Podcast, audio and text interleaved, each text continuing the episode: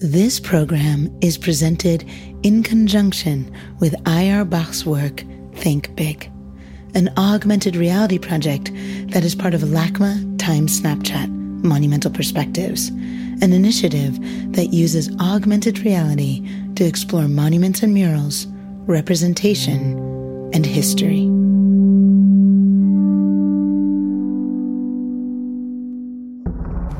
I am Ayar Bach. Think Big it was an invitation by LACMA and Snapchat to build a monument uh, using augmented reality technology. The idea behind this initiative was to represent uh, underrepresented ideas and ideals. It was a really nice uh, opportunity to do something that talked about what is common to, to all of us. So the monument I, I, I wanted to build was uh, to the thought process, uh, which is the tool that we all have in common, and that I think is going to be our, our major uh, instrument advancing as humans. Think Big consists of us five installations.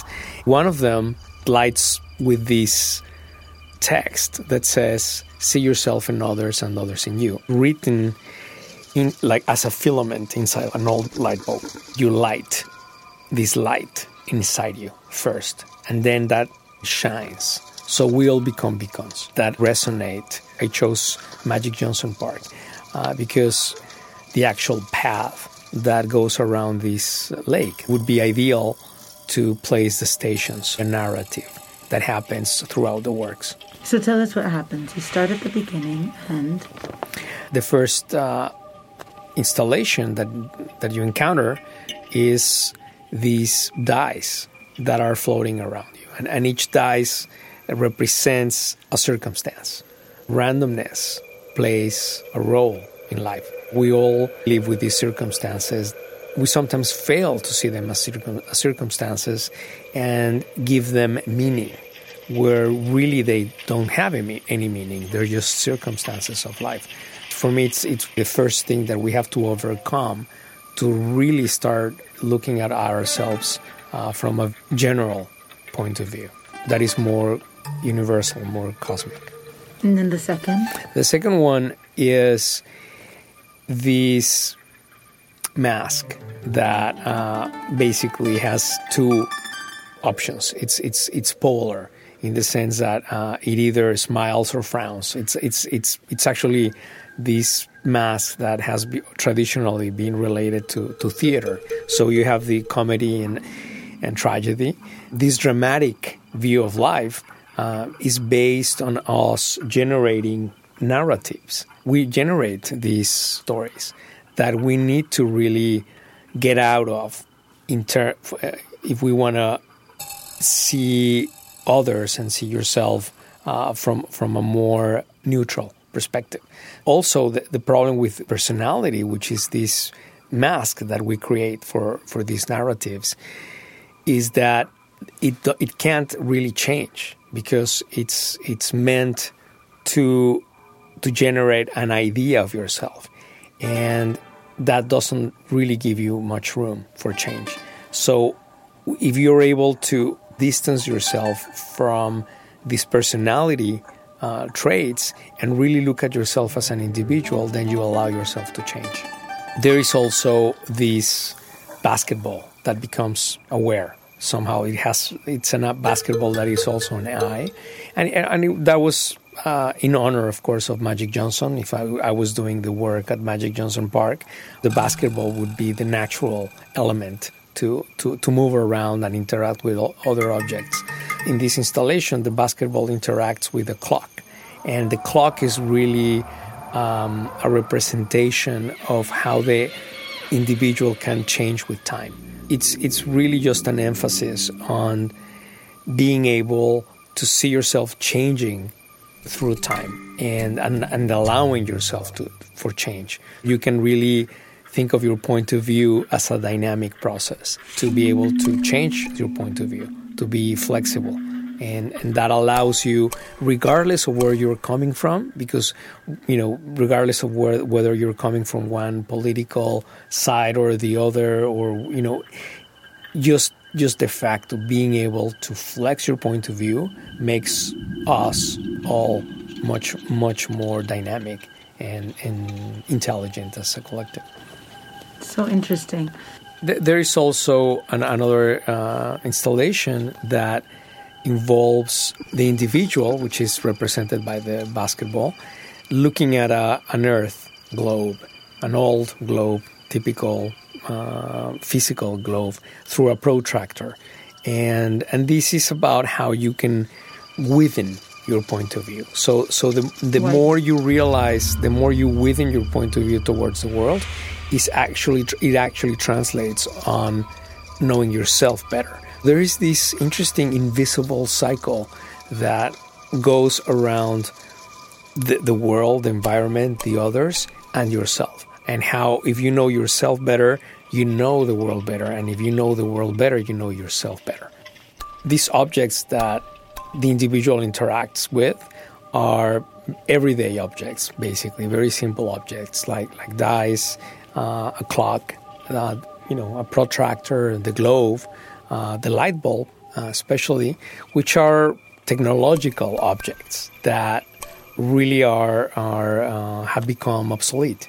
It's a shout out to all technology because this work is also about relevancy and how, for example, we we give technological progress so much credit, the same credit as we give to economic progress, economical progress. We we really think that if the world is has more infrastructure, has better technology, we are advancing. But I, I think that is that is a mirage that we create. We are just not understanding that what needs to be advanced is us as humans. We're fooled with this idea that uh, technology give, uh, gives us uh, progress, and, and it does in the technological sense, but it doesn't in the humanistic sense. Even though technology can be used for the, for humanistic purposes, we tend to, to not see that. We we really are conformed with with economic and technological progress without identifying the humanistic progress that we're missing. Uh, all these mechanisms um, that are archaic uh, of how we interact with each other, like society keeps on w- functioning the same way that it did thousands of years ago, and, and it really hasn't changed. The message here is that society is obsolete uh, in a way. What does that mean exactly? We have to realize that we have to change. Society needs to to move to society 2.0. Uh, we're still living in society 1.0, just with very fancy gadgets and a lot of infrastructure, but we really haven't moved. Uh, and and the, the, the way you can see that uh, is that if you look at the state of affairs, there are things that should have changed which is violence and, and inequality and extreme poverty. Uh, for example, here in, in Los Angeles, this amazing city that has so much to offer to the world and so, so, so, you know, such amazing things come out of this town. Yet around the corner, you see these homeless camps, and, and, and these, the homelessness problem is actually growing. So you can see that there is something um, still there is something still that has to be fixed. There is something wrong with society that um, that hasn't changed, regardless of any type of political or economical system. Uh, the world has that problem. That tells me that we really need to see things in a different way. Technology helps us achieve better living standards so, so we think uh, you know things are getting better because there is economic progress or there is technological. But if you think this way, then for you, progress is inevitable, and and that takes away the responsibility. We don't feel responsible for actually uh, changing the world. Despite the fact that technology has advanced, I mean, some of these archaic aspects that you speak of, like violence or you know, homelessness have gotten much worse. So, um, what needs to happen? For society to be able to transform itself, it has to solve two main paradoxes.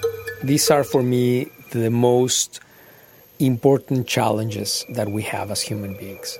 And I have identified these two, uh, two paradoxes. The first one uh, is the paradigmatic discourse. That's, that's the way I, I call it because it's paradigmatic, because it doesn't accept change. Uh, it, it, it's, it's very stiff. And it's a discourse because it actually happens in the way of a narrative. So basically, a paradigmatic discourse is this inability to accept and to listen to and to be open to ideas that will transform or change the way we already think. So, uh, what happens with the paradigmatic discourse is that the more embedded it is in, in your mind, then the, the, the harder it is for you to open yourself. It contrives, it actually makes us very, very stiff, very, uh, very brittle at the same time, because we are living with these fixed ideas. And the moment you hear, you see, you observe, or you think something that would challenge that position, then your body reacts. It's almost like an uh, immune response to something that attacks you. That is actually a big problem because it it happens collectively. Basically, the more we are paradigmatic, the more we actually try to make those around us paradigmatic. It's a really, really tough uh, situation because if you analyze the world, you see how these paradigmatic discourses are battling each other in all all kinds of arenas, from politics to religion to uh, to ideas about anything. Uh, there are these positions that are contradictory, and they seem impossible to reconcile. For example, in, in any country that you travel to, if you go there at the moment where there is an important election happening, it's almost funny how you talk to somebody and they'll say, "Oh, these other people, they're all crazy." And I ask them, "Okay, so you really think that half of the country is crazy?" And they will say, "Yes, they are. Uh, they're they're nuts." And um, then you talk to the other half, and of course, they think the other half is crazy. And uh, I, I find that perplexing. That uh, even though that happens all the time in every single country in the world, we still feel that way. And that is actually where, where I'm getting to, which is that the paradigmatic discourse is rooted in emotion, it's rooted in feelings. So then we have to get to the feeling without being uh, uh, shut down. And the way we can do that is through thought. There is a path from thought to emotion. And that is what Think Big and you know what all my work is saying.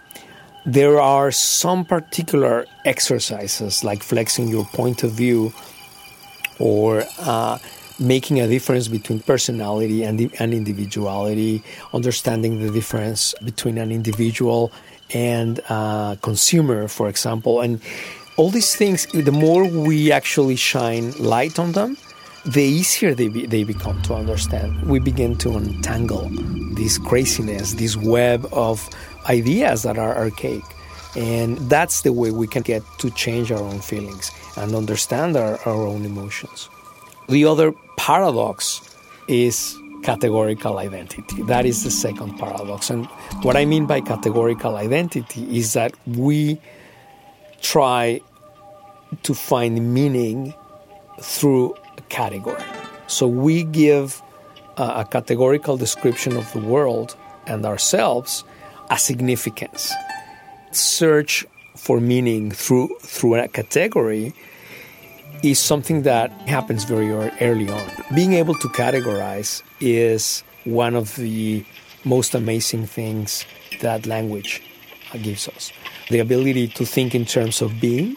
Shakespeare, I think, was this amazing genius that in the 17th century was able to pin it down to be or not to be is the most abstract way of, of, of looking at culture. I, I, don't think we've we've surpassed uh, Shakespeare uh, still in, in, in, in the sense of understanding how culture works. He really nailed it because we we live in this to be or not to be world where we categorize everything, we categorize ourselves.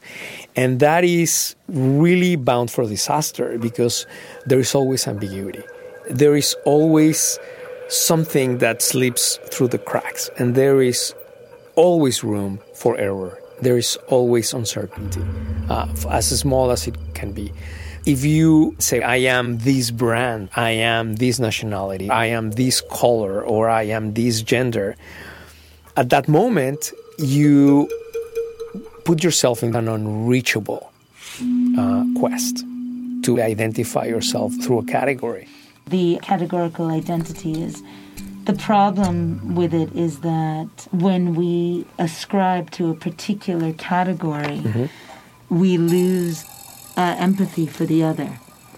That there isn't. Part of the problem with um, categorical identity is that in order to identify yourself, you have to actually separate from what is not that category. So that automatically creates the other. So um, that is part of the problem. So, h- how does categorical identity relate uh, to violence? It's not that identity is the root of violence, but that violence is channeled through identity. So, for, to disregard anything that is not us is a way of stating identity by denying to be the other. And so, that's why categorical identity is so dangerous because it it, it is the fuel for violence. It's a channel for violence. When there is violence against old people, for example, it actually is a way of reassuring themselves that they're not old. Say, if I deny the humanity in this person because they're old, I'm, I'm actually assuring myself of being young.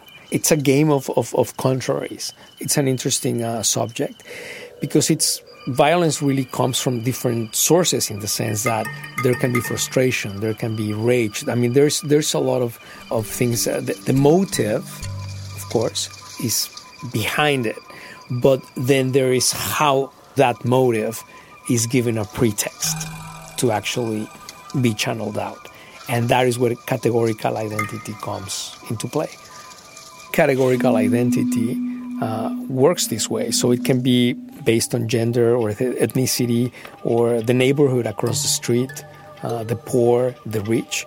Any category can be an excuse for violence. So, how can we work against this?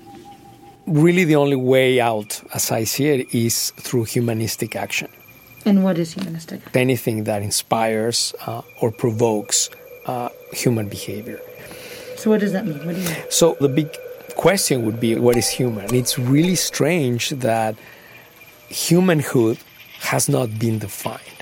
There are as many definitions of human as there are dictionaries, which is really disconcerting because it's basically that's what we are, and we haven't uh, to this day and age, we haven't been able to define ourselves. We haven't been able to say, okay, well, this is what a, a human uh, being is. Think about it. Something that the audience would be interested in. You know, I, I, I challenge uh, basically the audience to think about it, to really think what it is to be human. How do I define humanity? The way I, I see it is, is a threefold ability to think, choose, and act. Those three combined together create a uh, cycle. And this, for me, is what human behavior is. You can go about your life buying and selling and talking and coming and going, and, and really you can go about your business without actually going into human behavior. That it's not so much about human beings, but about being human. So it's really more about this thought, choice, and action that when you are along those lines in terms of, of your behavior, it's more human you become. Of course, we're all humans. We're born as Homo sapiens. species. Let's say that that could be the way our body is born. But we are also born into culture, and that's where our mind is born. There is a distinction, and, and for me, humanity is something that we have to achieve and we have to work towards, not only as individuals, but also as a as collective. So, really, the solution, I believe, is by first understanding these paradoxes and then acting differently as individuals. Once we're able to solve the paradigmatic discourse and the categorical identity, first as individuals and then as collectives, that is how we get to really be transformed as a society uh, for the better. So, this path, think big, mm-hmm. the path that we're on, will that help us do that? Think big is a way to point at these blind spots, at these paradoxes, and suggest and hint at, at a, a, a possibility. Uh, for me, that's that's as far as my art goes. Of course, I, I don't pretend to have enough agency to be able to generate a transformation uh, with art, an artwork alone. But at the same time, everything is that way. So every artwork, every every single book that is written, every single thing that is said has an intention. And I believe that when you make a, a sufficiently coherent arch of thought, then you are able to create these different ideas that sometimes are new concepts, sometimes are novel, sometimes they're not, but it's a way of really using language towards the betterment of us as uh, humans.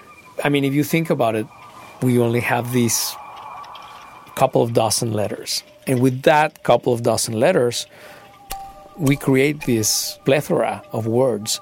And then there is almost an infinite way of putting those words together to create concepts, to create ideas.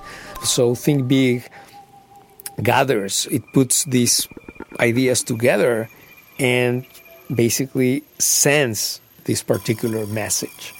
I really just hope for the best when I do anything. And, and, and the hope here is that we are able to see these blind spots. And in so doing, change the world? It might sound uh, naive, of course, and uh, cliche, but I, I do set out to change the world. I think we all should try. I really find it frustrating when we talk about the human condition because when you are conditioned, you cannot change. You need something to change for you. I don't believe there is a human condition. I believe we have uh, a human circumstance. As such, it can change. Circumstances can change. I really think that there is a different future and that we have a responsibility on that future. So we have to take action and we have to become aware. The symbolism in Think Big of using these objects that are somehow obsolete, old, and simple is also a poke, a wink. We already have the tools. We don't need that much sophistication. We are already sophisticated enough, and we already have what we need to have in order to transform ourselves. We don't need to wait for anything, for any amazing discovery or any help from the outside we already have it at hand. That for me also plays within the symbolism of the simple objects throughout my art, not only in Think Big, but it's something that I'm always playing with. It's like we don't really need that much. We already have language. The process of thought that we are missing is not because we can't think. We think and we think a lot. It's just that deep thinking without prejudice is very difficult because it takes a lot of effort. So thinking hurts. It takes time, it takes a lot of energy. When you are thinking about your emotions, you're trying to really go deep and you are challenging yourself. You are confronting your fears, your prejudices. There is a lot of energy involved. We really can't just go so far. It's like diving without a tank. You can only be in the water for, you know, just X amount of time, you know? And it's the same here. You take a deep breath and you go and challenge yourself. And it's really a tough path. And at the same time, when you were thinking along these lines and when you were thinking deeply, one of the things that you have to do is that you have to keep all those possible scenarios at hand.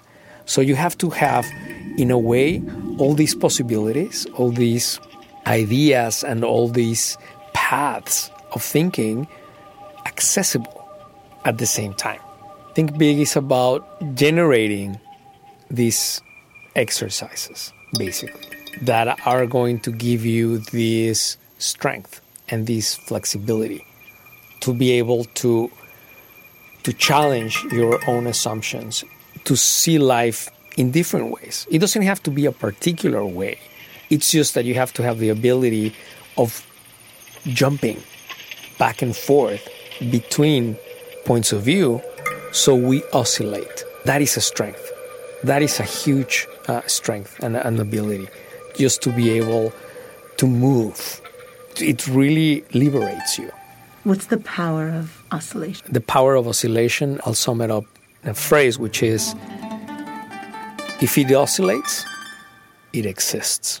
When things oscillate, it means that there is a force that allows such energy, such thing to change, to move into one aspect, and then there is a force that brings it back and lets it be in another phase. So you have two different phases of the same thing.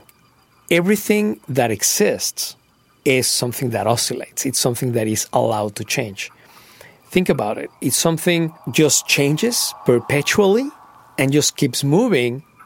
It, it's nothing like a, a leaf floating on water. But if it contrives, if something has the capacity on its own to expand and contract, to, it's, it's an ebb and flow, basically, but that comes from the agency of the thing itself, then it exists. So if we are able to oscillate in terms of our ideas and our narratives and, and, and the way we view ourselves, we view the world, and then we are actually existing we are becoming our own agents. We, we are claiming agency. And that changes the world. And that's going to change the world.